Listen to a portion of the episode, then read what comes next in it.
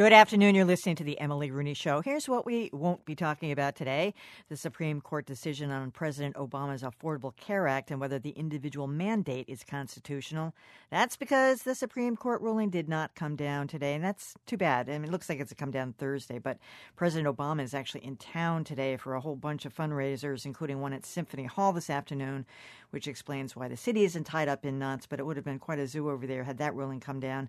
But we've got plenty to go over in our politics as usual segment today. There was a ruling about that controversial Arizona immigration law.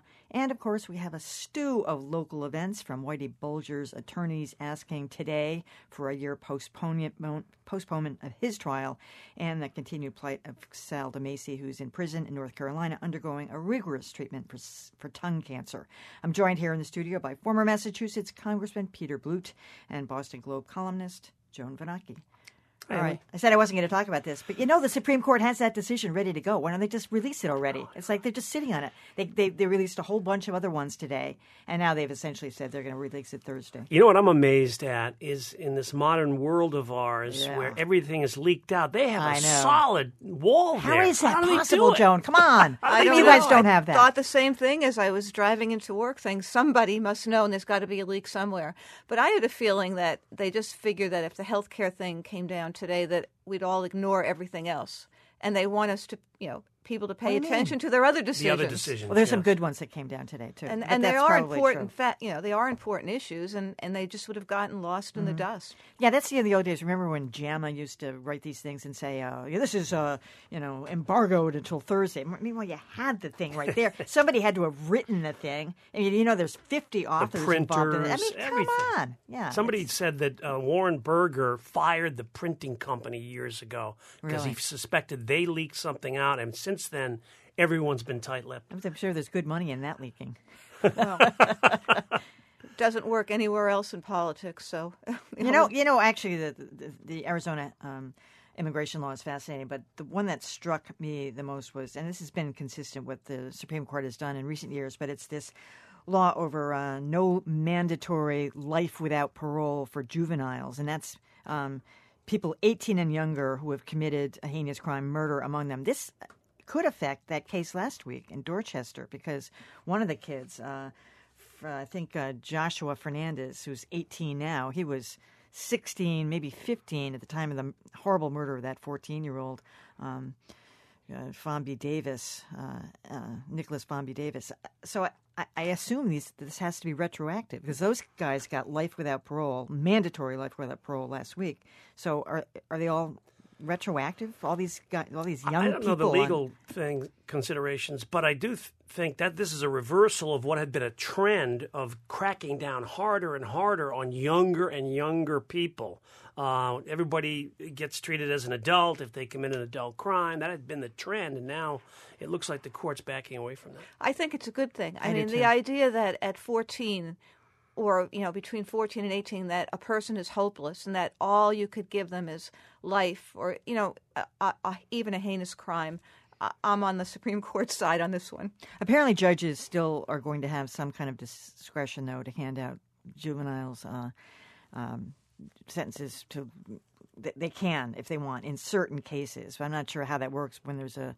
I, I said 18 under. It's it's under 18. Sorry, under 18, not 18 and under. So un, anybody under 18 who committed one of these crimes when they were 17, essentially, um, won't be. It could be, a, you know, an economic question as much as anything else. I think even the toughest on crime, you know, policy people have realized that this comes at a great cost to states to throw people in prison for life, and, and that that's another Yeah. consideration. You think in all that's of an this. issue? I don't think that's a consideration. I think it's more the, what you just said. Which Well, is really I about, hope that it's. you I'll take really, the high road on it, but I think there's always an hopeless? economic piece to it. Uh, it You think of the uh. Morgan Freeman character in Shawshank. Watch you that know? again on Friday It's a night. great Please stop me now. I know. It's, You I can't just watched click it. it away when, it, when it's on. But but he was a guy who was convicted of killing somebody at a very young age, Mm-hmm. And then his whole life he was going to have to be subsidized by the state of Maine. I think it was. But it wasn't the money, you know. But No. seriously, it it is a question of resources too. What would you rather spend your money on? Just keeping somebody in prison for life, or maybe some sort of you know hope of rehabilitation? Well, that's the way I feel about almost everybody in prison. But you know, it's you know, we've got so many people in prison now. You start cherry picking the ones that are, you know, worth some sort of salvation. I don't even know how you go about it. Um, I, I, think th- this is consistent with other rulings. I think they set aside capital punishment for juveniles in 2010. Yes. So they have been, despite the fact that they've been cracking down on certain cases. In the legislatures. And it's still up to the state, as I understand it, whether to try a juvenile as an adult. Yes. They can't really weigh in on that. The prosecutors can decide that. Yeah. Or, or the prosecutor or a judge? I think I think the prosecutors can bring the, the charges against uh, a juvenile uh, as an adult if, yeah. if they see it, uh, the, the, crime to be like so. What, what they did yeah. with these kids last week. Yeah. You know, the all right. So the immigration rule. Basically, this was you know the stop and check system that uh, Arizona instituted a few years ago, where there, you could stop somebody for some minor violation and then check their um, IDs. Basically, they upheld that. Yeah, I, and I think it makes sense. I think the, the decision is kind of interesting, where it protected federal prerogatives. This is our area of of uh, jurisdiction, but the local police have to, you know, know who they're dealing with. They have to know is this person an illegal immigrant from somewhere else who has violated our laws in another area that we're dealing with, and just to look away, I think, is not good. Well, they kind of threaded the needle a bit, right, in, in upholding that piece of it, and then um, striking down other pieces of it. But it, it kind of goes with the uh, policy of the Obama administration with secure communities, secure communities yes. where again it's allowing local police to look at people and make a decision and try to find out more about them. Fill out the picture. Fill out yeah, which picture. is their job to be inquisitive, exactly. see what the situation really is. It does raise all kinds of issues about racial profiling, and uh, but that's another topic. Yeah, I know. So they can still stop and check people. They just can't. I think they have to stop them in, in, uh, for something else, whether yeah. it's a, a, headlight or speeding. They can't control. Or, they can't create their own immigration no, laws. Then that would be illegal. All right. Um, so the Citizens United thing. I know you wrote about campaign finance over the weekend, John. I want to get into this, but they, they, they look they look at a piece of this Citizens United. This is the, sort of the catchphrase for these giant PACs that basically the Supreme Court ruled on this years ago, a couple years ago, that it's legal to raise all kinds of you know phantasmagorical sums of money under the name of a one PAC and then disperse it essentially any way you want. So now they're ruling that the Citizens United thing can, can apply it to state and local elections as well. Meanwhile, they are scheduled to hear a complete review of this entire Citizens United uh, thing next year. But, Joan, it goes to the heart of what you were writing about this weekend. It's happening in Boston today. You were talking about this fundraiser that Sarah Jessica Parker had for $36,000 a plate. I mean, that's what the one today is, too, I think. Well, there, I don't claim to be the expert on campaign finance here, and, and Peter, you probably know more about the details than I do. But I mean, the Citizens United ruling basically said that corporations are people, yeah. that they have First right. Amendment, and he, Mitt Romney agrees with that one, yeah. as we know, that they have First Amendment rights, and um, one way of expressing your First Amendment right is to contribute money. So there's no limit on how much money corporate entities can raise on behalf of a candidate. Thus, out of that ruling has come all these super PACs where they don't have to even disclose the sources yeah, of the money, and they've the kind of unleashed all of these outside advertising campaigns. Um, the Romney campaign's doing against Obama, and Obama now is trying to find super PACs willing to do it on behalf of himself. Um, you know, what's happening tonight in Boston isn't anything to do with super PACs. No. Those are just, just flat out fundraisers. Individuals who are contributing to a campaign. And, um, you know, they've been doing that for a long time, right? But it's really turned into a missile race. Yeah. You know, he, he's got some more than us, so I have to go get more, and then he gets more, I, and it just I still builds. don't understand it, though, because there's a limit on what an individual can contribute directly to a campaign. Still, how can you write a check, you know, for a dinner? How, how does that work? Is that to the party? Is it? Yeah, there are different uh, uh, buckets. Thirty-six There's thousand. different buckets where the money can go into. The party gets some, you chop it up. An individual campaign gets some, and then other groups get some. I think Joan made a very good point in her article uh, the other day that a turning point in campaign finance reform, and I was an old Marty Meehan campaign finance reformer, thought that we could limit it. The turning point was when Obama turned his back on public financing. He basically said, No, I got to go for the gold, and I'm going to. After that, I think. At the time, though, the gold was many, many individuals who were giving small amounts. And he was so hot, and people were so in love with the idea of Barack Obama, the candidate, that, I mean, there was obviously, you know, rich people giving to him as well, but it was more like the average person. I, I'm forgetting the numbers now, but they raised more small, you know, uh, Mm-hmm. category donations from more people than any other presidential candidate ever had before. Now, you know, some of the passion for Obama has cooled. Uh, the small donor isn't so much a part of the picture anymore, and it's the George Clooney's of the world or the Sarah Jessica Parkers of the world who are, you know, holding these forty thousand dollar a night, forty thousand dollar a person All the one dinners. percenters weighing in. Yeah, Yes, I mean, it's but how does that work? You're writing the money to the party, and that doesn't count as, an, as a gift to Obama? I, I think it chop they chop it up. So if you gave say thirty thousand or fifty thousand, the uh, campaign can say, okay, here's how we're going to allocate that. This goes into there, meet that legal standard. Then this can go into the state party, and it'll help us. And this can go elsewhere. I mean, It's all it's all legal. I mean, they wouldn't be doing it if it weren't. You need a campaign finance expert to tell you how exactly they break it up. well, you can But- donate. I understand you can donate unlimited amount to a party, which I don't understand that either. I mean, I, I, Peter, have we just lost this? I mean, just give up. It's just like it's, it's all about the money. I, I was speaking to uh, one of my former colleagues down there, and he was in a tough reelection fight, and he said, "I wish I had one of them there super PACs." Yeah, yeah. because it what it does is it liberates you from having to go negative. Right. Uh, so you can get some other entity with, with not your name on it Mm-hmm. who can beat the living daylights Mm. out of your opponent and leave a bad impression with the voters. Meanwhile, you can do, be positive with your money.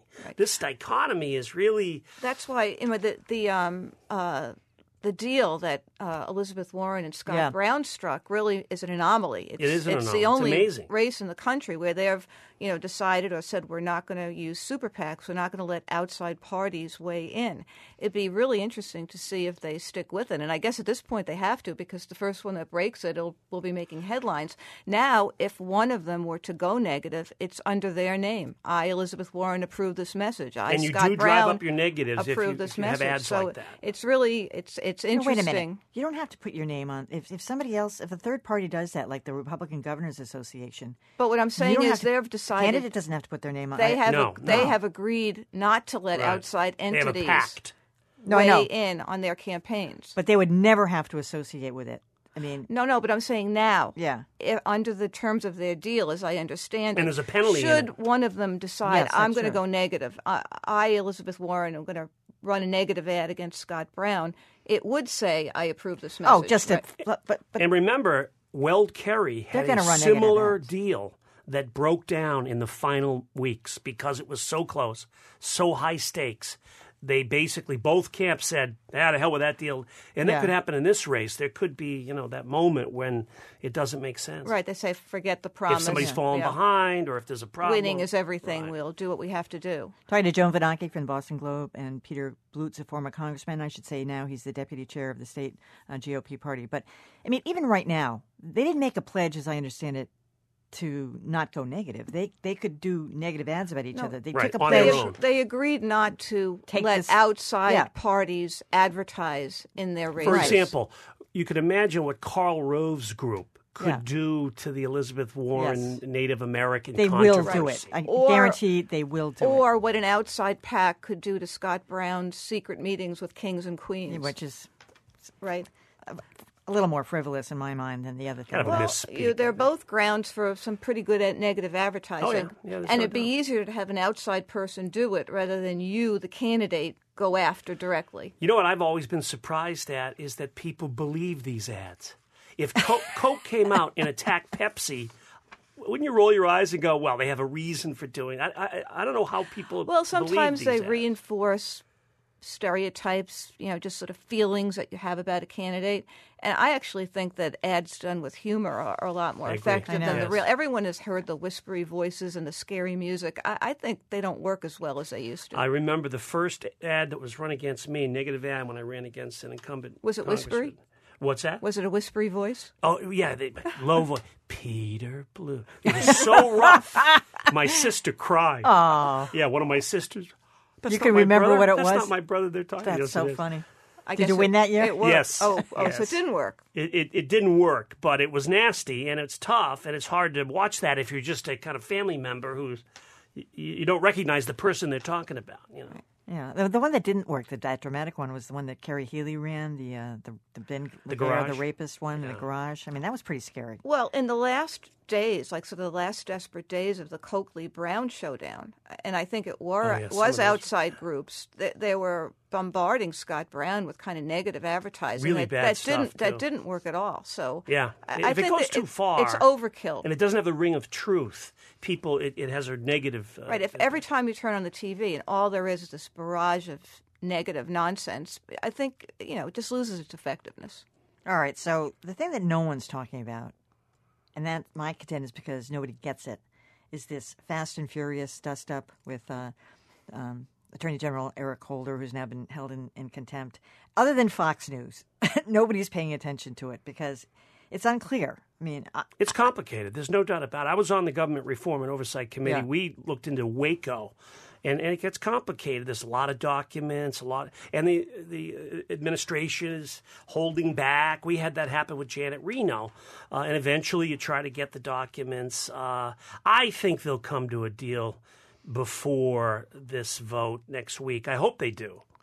Well, I think the details for the moment have escaped the general public, and I'd, I'd include me in that. I'm not no, I sure. know. I'm not sure. I mean, it what has to do with gun traffickers. Yeah, it was. the they, bottom- they tried to uh, plant uh, some guns to try to follow them, and Yeah. almost like you would follow. But it just feels They were trying to like- track It just Yeah, exactly. feels like another political attack. I mean that they're going after the attorney general, the Republicans in an election year.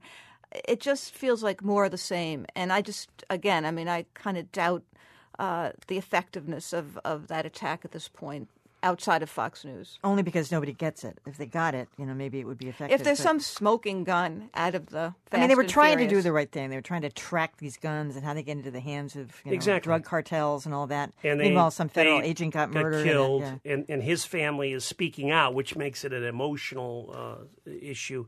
It is too complicated to explain, you know, very short in very short order. And and what's the contempt issue though? That he's He isn't He's turning not over providing the information documents, that he documents. should in the duly authorized process of oversight, which is a very important role of the legislature, of the Congress, and he, they're not cooperating as many White Houses don't cooperate. And then Obama is claiming executive privilege, which is just a term that it then brings out Yeah. the whole history of every president kind of who's ever reach. claimed it. And you know, sometimes security, they you win, know? sometimes they lose, But- but, it always makes headlines. By the way, both the Waco case, remember that awful Randy Weaver case Yes. in the mountains in Idaho? When those documents finally came forward, it sort of changed the sympathies of, you know, what actually happened in favor of the, the, the you know, the people who were, you know, holed up in, in one sense, even if they were nutty in their beliefs.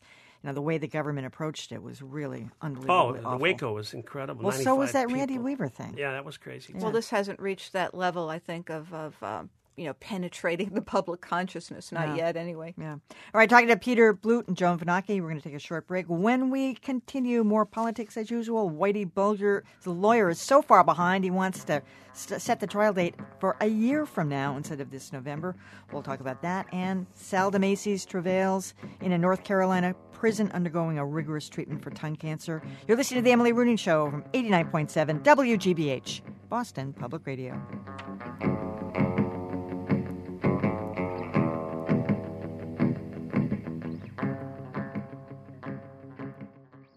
Funding for our programs comes from you and Aviv Centers for Living, committed to providing the rehabilitation care you need for the results you want. Aviv will open a new campus in Peabody in the fall. For more information, you can visit avivliving.org.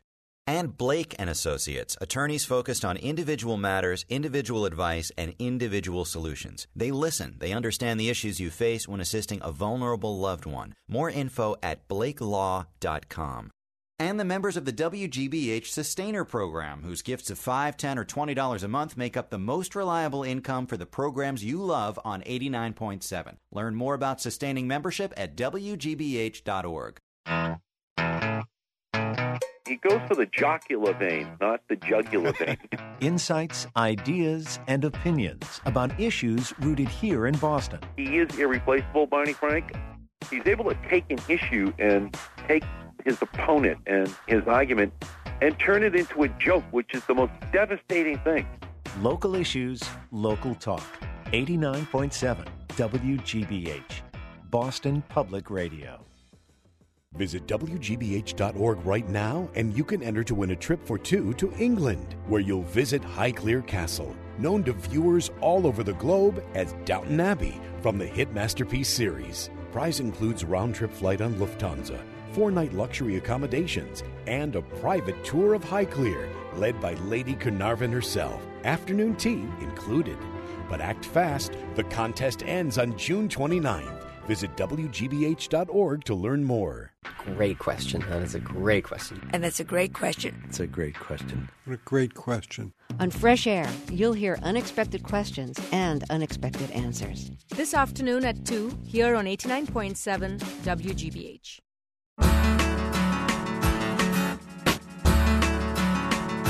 You're listening to the Emily Rooney Show. It's politics. As usual, this Monday afternoon, I'm joined here in the studio by Boston Globe columnist Joan Vennochi and former Massachusetts Congressman Peter Blute. And I'm going to stretch into the political arena the Whitey Bulger case because let's face it, this is a federal case. There is no way they're going to force them to make the, this case go to trial in November. You know, the, the uh, attorneys are arguing that they have to go through tens of thousands of pages of documents, which includes 16 years on the lam, plus, you know, the 20 or 30 years Whitey Bulger and his gang were in operation before that you know, I think we'd all like to see them get on with it. It was a year. It was a year ago this month that Whitey Bulger and Catherine Greig were picked up and arrested. Catherine Greig has already been tried, or actually she pled guilty. But they're going to have to grant this. Do you agree, Peter? I think some extension, no doubt. Uh, you know, the Globe had the pictures of all the victims Yeah. the other day, Oh, and I went through know. them all, Me and I said, me "Wow, what a tragedy for those families." But I wonder how many are not on there. That you know, maybe they if they did that, they probably killed more people. Well, at a certain point, though, the, the man should be brought to trial. I mean, he's delayed trial for 16 That's true. years. How much longer are we going to wait? Is it going to take 16 years to go through all the paperwork and all the documentation? I mean, that really is, uh, you know, if I were related to one of the victims, is he ever going to be brought to justice? 'cause I mean, old. can he He's just 82, you know, kick the you know the can down the street for you know forever and ever until he is an old man? I mean, does he die before he's brought to justice? That would not be justice. And they were fairly tough on uh, his girlfriend there. I think Uh, so. They were tough on her. They Maybe didn't- tough enough. They didn't though. give in on a lot of points to her. so- Well, I mean, she's on her way to jail for eight years, and you know he's still they're still filing motions asking for a delay. I, I don't know. I wouldn't be that open to the idea of delay. I mean, and once again, how does this work? You know, I think the lawyer is Kevin Reddington. Is that correct? But who's paying him? How, how does this operate? I mean, Whitey Bulger had money, he had eight hundred thousand dollars in the wall of his condo, but the feds took that. H- it's evidence, right? So, I mean, d- does he give up all his other cases so that there's he's working on nothing else for a year? Well, that's maybe why he can't get to all the documents because he's got other other clients. But I don't know. A year's delay, uh, and then they're going to come back and ask for another year's delay. Oh, I don't know about that. That's not going to work. I'm wondering how much new information is going to come out during this this trial that we don't know. Probably That- a lot already has. Yeah. that we don't know about because it hasn't been revealed yet. But my guess is, you know, there's going to be a lot more new information. terrible uh, period in our history, our joint history, you know, Mm. where the mixture of politics and government got corrupted, and it was a bad period. Speaking of corruption in government, you were in uh, the the house when uh, Sal DiMasi was there. What, what's your take on this now? He's got this onerous form of tongue cancer. He's undergoing um, chemotherapy, radiation. He's, had, he's gone through some horrible procedures already. Now he's in North Carolina. The, there, there was definitely a delay in uh, the treatment of him. The question for his lawyers is was it significant enough that the Bureau of Prisons had proven themselves incapable of uh, offering him uh, adequate treatment? But what's your take on this whole Well, thing? I, you know, I, I think there are some humanitarian considerations here, no doubt. If he is in stage four, which is, I guess, one of the worst uh, levels, you're basically have a time clock ticking. Um, then I think it, you know, in cases like that, it wouldn't be so uh, unbelievable to see him released for the final his final days, months. Uh, doubtful it would go a year. That's what that stage means. Um, he's not a threat to anybody, I don't think. Um, the point has been made that you violated the law and we can't allow that, and you've gotten this. Uh, so, I mean, you know, I would want to see it scrutinized, the, the, the request. Well, I'm on the side of mercy on this one. I mean, even Howie Carr came out and wrote a Yeah. column saying, "Bring. Sal home." Yeah. That's got to be Yeah. a first. I I don't. They've made their point. He's, you know, he got an eight-year prison term. Uh, I don't. They seem like they've gone out of their way to continue making an example of somebody who didn't kill anybody. Uh, he didn't do anything. I mean, he he stole money. Um, there are probably people that have done a lot worse that have gotten out of jail a lot sooner and might even have gotten better treatment in terms of getting an assignment closer to home. But they've gone out of their way to be as tough as possible on them, and I don't know why, but it seems like it's, federal- it's worthy of at least some reconsideration. I was talking to a federal prosecutor last week, though, who said that once you're in the system, once you are in that Bureau of Prisons, know, first of all, it's not state, it's federal. It's not up to Judge Wolf. I mean, they could go back at Judge Wolf and ask for humanitarian consideration, but he can't make any ruling about it. So he was just saying how hard it is once you're in this system.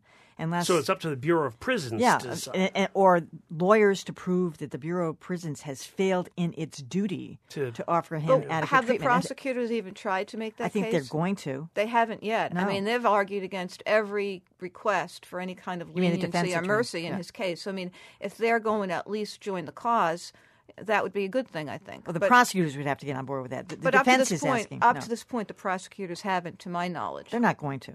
They're not going to, you know, look at him with any kind of mercy at all. I mean, why would they? They got what they wanted. They think, you know, and, and, and this whole question about whether, you know, the uh, U.S. Attorney's office also knew that he, you know, had all these issues because they were the ones who were moving him around. You know, he spent almost six weeks on the road, which is ridiculous. And apparently, in every van. time he was going to get treatment, oh, it's time to go. Yeah, no, that's so exactly they- right. They skipped him and Yeah. sent him to the He was next kept in solitary Right. And confinement. I mean, the, nobody he could also the to. conventional wisdom is that because he was not helpful to their cause, their investigation, They were punishing him, That's why yeah. they, you know, they punished him more. Well, if that's the way the system works, the system isn't right. Whether it's you know DiMasi or someone else. Yeah, but you know, who's going to look at that and say the system isn't right? You know, they- I, I, always rail about this because the, the whether it's Department of Corrections, the Bureau of Prisons, whatever, they are the most, the least transparent, you know, bureaucratic agency, and we all just go along with it. you Well, know? that just because they are doesn't mean that people should just accept that. we And it- do accept it. We as journalists accept it too. You know, Well, Romney was the one who made those rules about. I've ju- written columns saying it's wrong. You can't go into prisons. You can't take the camera into prisons. You know, you, you have no rights as a journalist when it comes to getting inside the. Oh, I, I'm a big believer in televising executions. Well, what, why not? It's the federal government at work. Why not? Or the state government at work. Not in our case, but But they're still required to respond to FOIA requests, right? As a government agency, I they think. don't. But they just delay them. or they, they, they blow you up.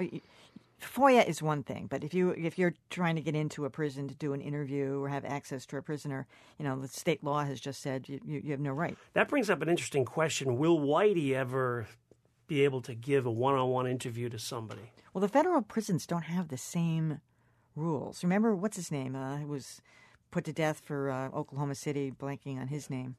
Uh, You know the guy who T- Tim McVeigh.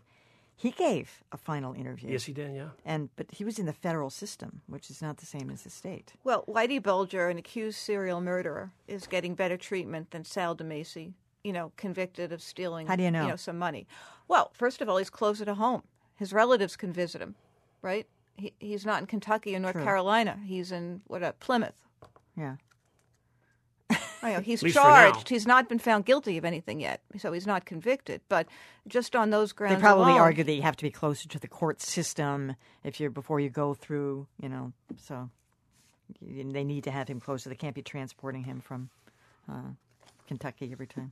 All right, Joan Vennochi, Peter Blute, more to come on that case. Thanks so much for being with us today. Appreciate it. Thanks, John. All right, well, most of us have some opinion about seniority and how much it should affect her when it comes to determining pay and job status, but what about in the classroom? We'll talk with one local teacher who says jobs need to go to the most effective educator, educators, regardless of age or experience. You're listening to the Emily Rooney Show from 89.7 WGBH, Boston Public Radio.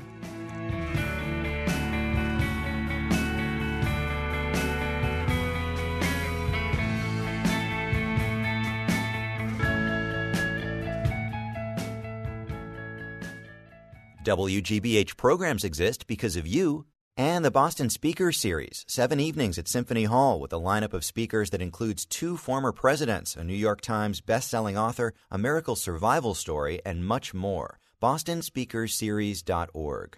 And Ellis Insurance, Direct Tire and Auto Service, and Subaru of New England, sponsoring news and talk on 89.7. To learn how WGBH can benefit your business, visit WGBH.org/sponsorship.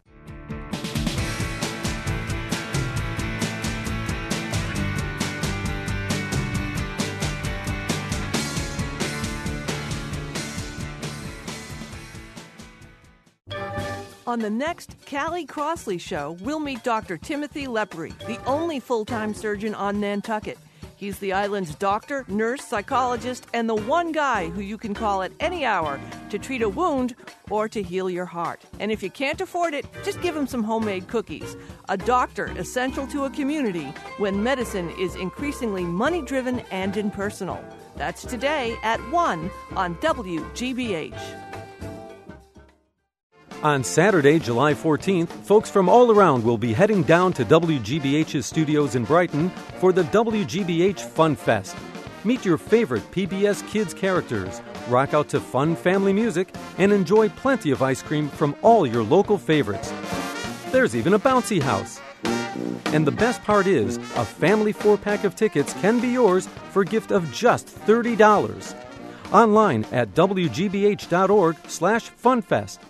Hi, I'm Kai Ryssdal, and starting Monday, July 2nd, we're really excited that Marketplace joins the WGBH news lineup at 6 o'clock every weekday.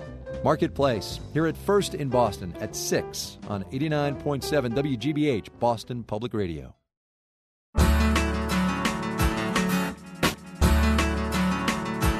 You're listening to the Emily Rooney Show. What should be the reason to hire or keep a teacher? Seniority or talent? Well, last week, the Boston City Council passed a resolution in support of pending state legislation that will remove seniority as the controlling factor in hiring teachers. Of course, this topic has been debated for a long, long time, and it's traditionally pitted young teachers against older ones. I'm joined here in the studio by uh, Boston City Councilor John Connolly, Paul Toner, who's the president of the Massachusetts Teachers Alliance, and Adam Gray, a high school math teacher who's been vocal about this issue. He teaches at Boston Latin. We're also going to take your phone calls this half hour. We particularly like to hear from teachers or former teachers about what you've observed uh, regarding the seniority uh, hiring uh, issue and teachers getting bumped from school to you know, from school to school. Those people who have tenure. Are you young, energetic teachers? Are these people any good? Or what does seniority really say? Weigh in at 877 301 8970. 877 301 8970. City Councilor John Connolly, starting with you. What what did the uh, City Council resolution actually stay, say last last week? Well, it was a statement that uh, the Boston City Council and a, a, reflection as the legislative body for the for the uh, City of Boston. The City of Boston supports the compromise legislation up at the State House that needs to be passed by July third to avoid a contentious ballot question. Uh, and it was a statement that we ought to put the quality of teaching ahead of seniority when it comes to hiring. And the reason why this resonates in Boston is that each year, uh, under the current uh, rules in our teacher's contract, um, and uh, due to current uh, state law, we lose hundreds of uh, talented young teachers, um, and and not tied to their performance in the classroom, but just uh, rules that dictate that we go by seniority first. And then the second piece that plays out, and we don't talk a lot about, is we then place over 200 last year uh, teachers out of our excess pool. And these are teachers who are placed in schools without uh, the principal, the parent, or the school community having any input in that teacher going in. And so oftentimes they'll re- directly replace uh, a teacher who was doing a great job at that school. And then in the case of uh, an Adam Gray, the numbers we can't track are tenured teachers who lose their positions because while they're tenured, they're lower on the seniority uh, list. And uh, we've seen that happen uh, in the past couple of years, uh, and you know, devastating effect on school culture. Adam, what would you like to see happen? Well, I, like City Councilor Connolly, um, I would like to see. Um, teacher performance as measured by teacher evaluations taken by uh, students or by somebody by how do you by, by administrators by administrators. Um, I would like to see uh, teacher retention um, when there's a reduction in force. I would like for the primary reason um, or the primary decision based on teacher retention to come from teacher evaluations rather than seniority alone. Um, I think that this conversation obviously um, as it's usually framed by people that we hear from most, pits younger, cheaper teachers versus older, uh, more seasoned veterans. And I actually don't think that that's healthy for the teaching profession or for how our unions are perceived in the in the uh, public opinion. Um, a perfect example of that, I was working at Monument High School, which was a, a struggling school in South Boston for five years. And at the end of last year, Monument was closed due to restructuring in the district. And in that process, I was displaced. Um, and uh, about a month after that, I was selected as the Massachusetts Teacher of the Year. So I went from one of the lowest performing schools in the state of Massachusetts and was then hired at Boston Latin School, which was is the, one of the highest performing schools in the state of Massachusetts. And so this story has has uh, has gotten a lot of attention because I was identified as, or selected as Yeah. the Teacher of the Year. But I'm not. I'm just one of many. My mentor teacher, who had twice as much experience as me, um, and probably was more consistently effective than I was, was also displaced despite the fact that he had ten years That of I don't experience. understand. I don't understand the. bla- all right, the phones are ringing off the hook, but I want to hear from uh, Paul Toner in a second. But go ahead and weigh in at 877 301 8970. 877 301 8970. Paul Toner, you're the president of the Massachusetts Teachers Alliance. What, why, why is the seniority system so necessary, in your opinion? So uh, it's actually the Mass Teachers Association, uh, not the Alliance, but uh, we approached this issue because a ballot initiative was uh, filed that would have 31 uh, very detrimental uh, aspects to it. And we have now worked on legislation that just deals with two issues. And the main issue being layoffs in a school district, uh, being uh, not just about seniority, but the, the primary thing that has to be looked at is indicators of quality of teaching and performance, needs of school, and needs of district. Uh, in fact, there is no statewide seniority law here in Massachusetts. These rules have come up in contracts through local collective bargaining. Mhm. So, unlike other states like New York and Illinois, where they've had statewide seniority laws, we don't have that. Uh, Two thirds of the MTA contracts actually already have quality and performance and other measures as uh, uh, primary factors in these decisions, with seniority being one or a secondary factor, tiebreaker. Uh, so, although we don't like the uh, ballot initiative uh, tactic uh, that was used to bring this forward, uh, we are uh, supportive of this legislation. So you do support it. Uh, yes, the MTA helped craft this legislation, and So what's wrong with it? Well, who's against it? Uh, well, we're not against it. We've worked very hard to move it forward, and uh, we discussed this for months and months and months uh, internally at MTA with our, our board of directors at our annual meeting. Uh, it's challenging. It's a very emotional issue because uh, you know the issue of seniority, as Adam said, it appears that uh, when people talk about it the way they do in the press, it sounds like you're blaming veteran teachers for all the, the woes of public education, and that's that's certainly wrong. I don't understand why there's so much bumping around to begin with. If you're already placed in a school, is it a preference system? Do you say where you want to return the next year? If you've already hired at Boston Latin, you can get bumped out of there. You know, I don't understand that. It's based. It's honestly in most districts based on funding. It's it's really a matter of uh, are there uh, It changes that dramatically from Uh, semester to semester, or uh, year to year. Year to year, yes. Uh, and uh, there have been uh, changes uh, in demographics in school systems that cause, for instance, you have three second grade teachers in a school, and, and next year you only need two second grade teachers. Well, that third second grade teacher needs to have a position somewhere in the school district. The the issue is is are you an employee of the school district? Are you an employee of the Of the school? school. And as we've moved, uh, what we've seen happen in Boston in the economic downturn is as we've ha- faced tough uh, budgetary circumstances, you can take a school uh, and look and say, so they're going to have to get rid of six teaching positions in the school. Uh, so the first place they're going to go under the current rules and under our contract is they're going to look at what we call provisional teachers, teachers with lo- with less than three years experience. They're non-tenured. They'll be the first six cut if you've got six provisionals. Now it's got to be within the subject area, but they'll be the first six to go. Um, but what we won't look at is their performance in the classroom. Now, if you've got you know fewer provisionals, then you're going to start working uh, along seniority lines for, for tenured positions. And so when Monument High School was merged with another high school, it triggered this event where the 2012 Teacher of the Year loses his teaching position. His mentor at uh, nine years at the time loses his teaching position.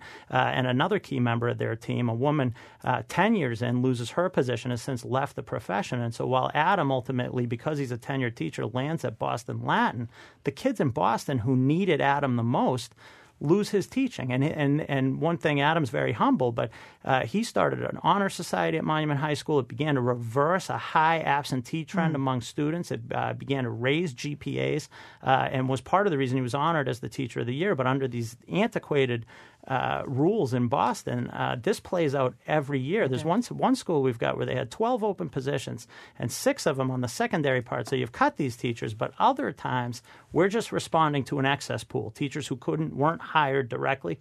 Uh, we had 12 open teaching positions at a school. Six of those positions were placed centrally or administratively through our access because pool. Because you had leftover people yeah, seniority. And, and principals had no right. choice who was going into the classroom. The, as I said, the phones are ringing off the hook. I'll come back to you in a second, Adam. But uh, the, we're taking your calls at 877 301 8970, 877 301 8970. I want to go to Jeremy in Warwick, who actually he's an unemployed teacher who supports seniority. Go ahead, Jeremy.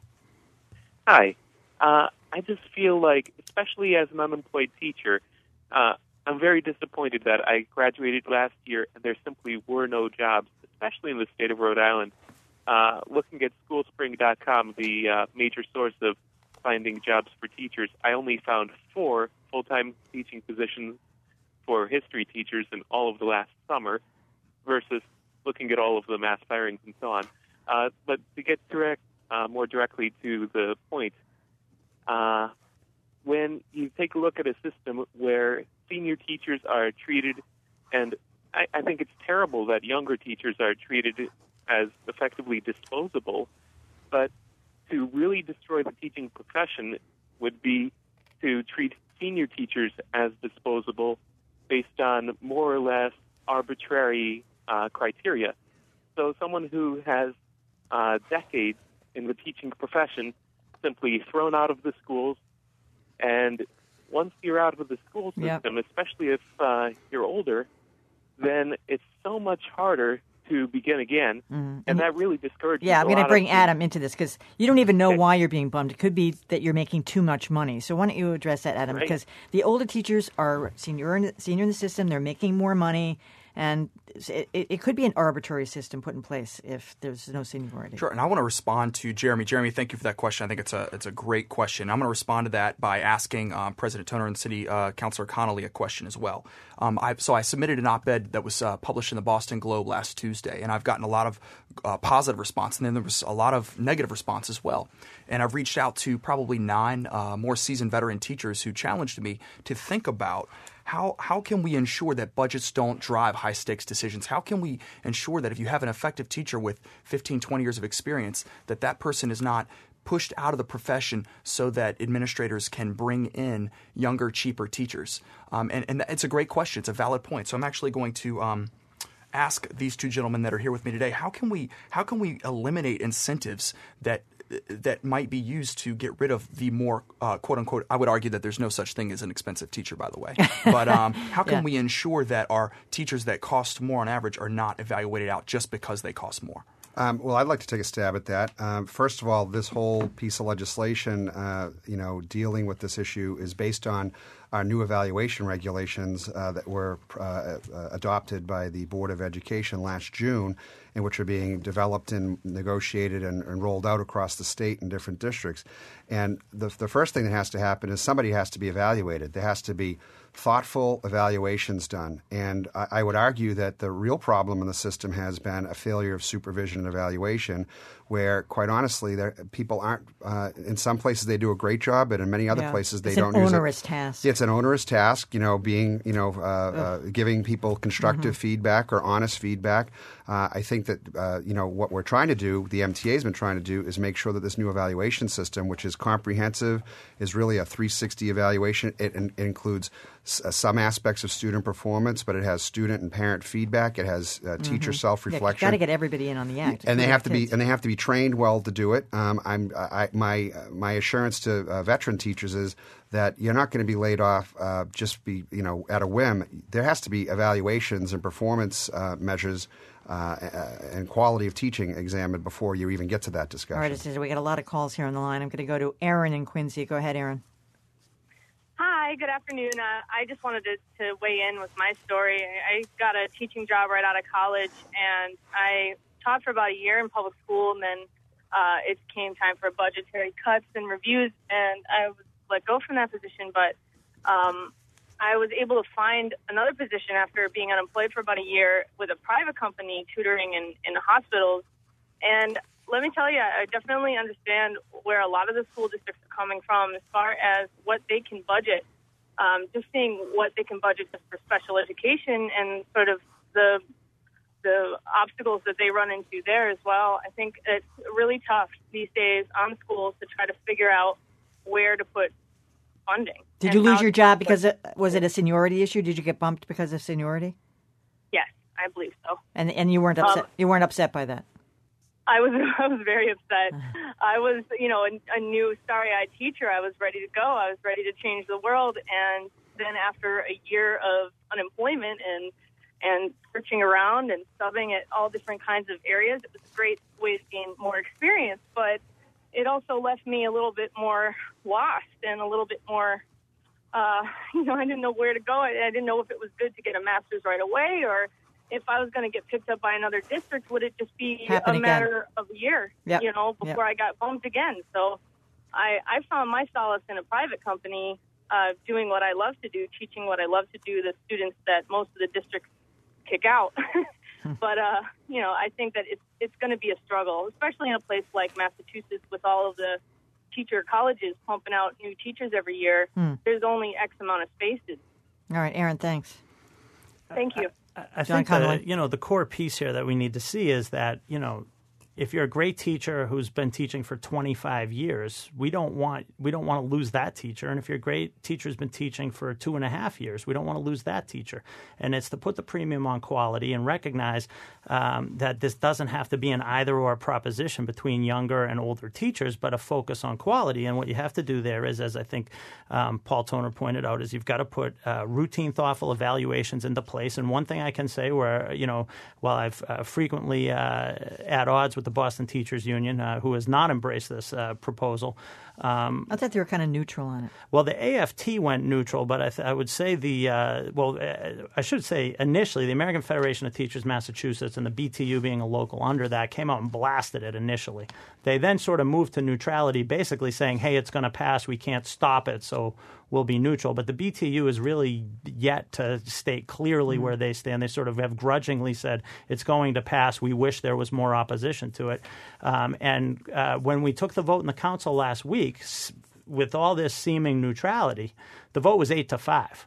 Uh, with the political director for the BTU sitting in the chamber, you know, one of very few people sitting in the chamber watching the vote very closely. Hmm. And so um, I don't think it's quite fair to say that everybody's neutral. Or I would or- guess they were not. yeah, um, but I'd say you, you got to put thoughtful evaluation into place. You've got to Yeah, train well- the evaluators. But the other piece here is seniority can be a tiebreaker.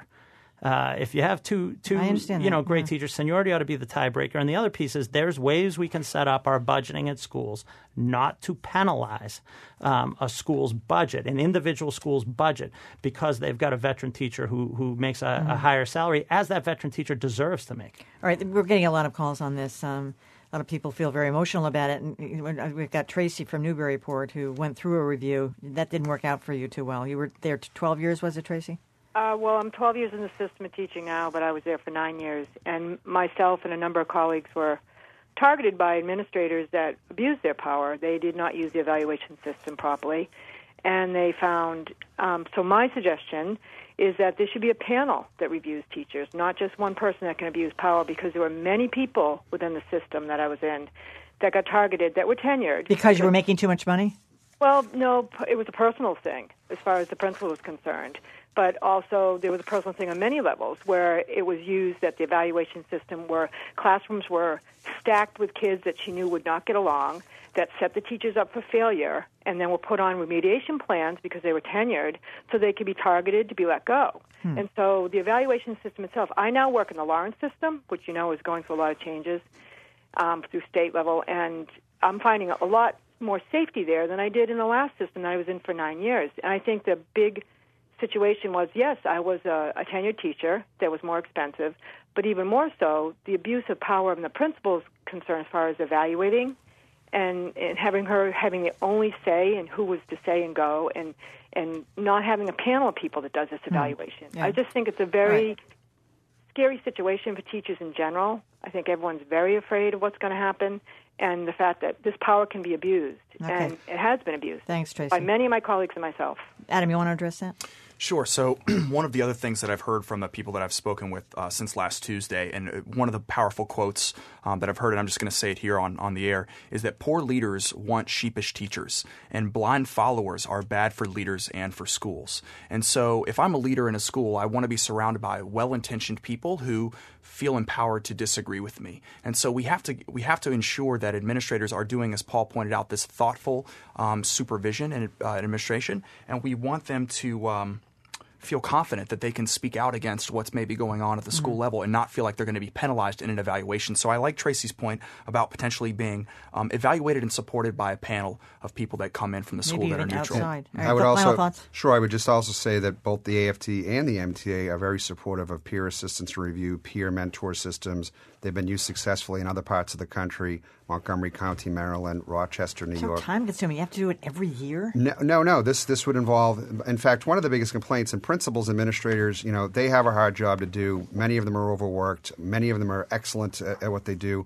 But uh, in the in the school systems, the problem we have is you have a principal who's responsible for thirty teachers. And in the private sector, I'm told the quote unquote span of control is one uh, manager for every five to 10 employees. So by using teachers, effective teachers, to support other teachers, that's a better model. Final thought, John Connolly. I can support a, a team of evaluators, but I think we have to, you know, just acknowledge that you can run into a situation where a principal doesn't do the right thing by evaluation. But the failing status quo right now is hurt children, and we've got to shift it to an evaluation framework. All right. Adam Gray, who's a high school teacher at Boston Latin, thanks so much for being here. Mm-hmm. Paul Toner, president of the Massachusetts Teachers Alliance, and Boston City Councilor John Connolly. Great issue, and thanks to the callers, too. They could have gone a whole hour on this. Phones are ringing off the hook. We'll do it again. All right. Thanks to you all. We'll be back tomorrow at noon with a look at the healthcare risk, healthcare crisis no one's talking about, dental care. Stay with us now for the Callie Crossley Show coming out next. And tonight on my television show, Greater Boston, our special one guest series continues. Tonight, former state senator Jarrett Barrios on his rise from poor beginnings to the state senate to a vocal leader of the gay and lesbian community. That's tonight at 7 on Channel 2. The Emily Rooney Show is a production of WGBH Radio on the web at WGBH.org. Boston Public Radio. I'm Emily Rooney. Have a great afternoon.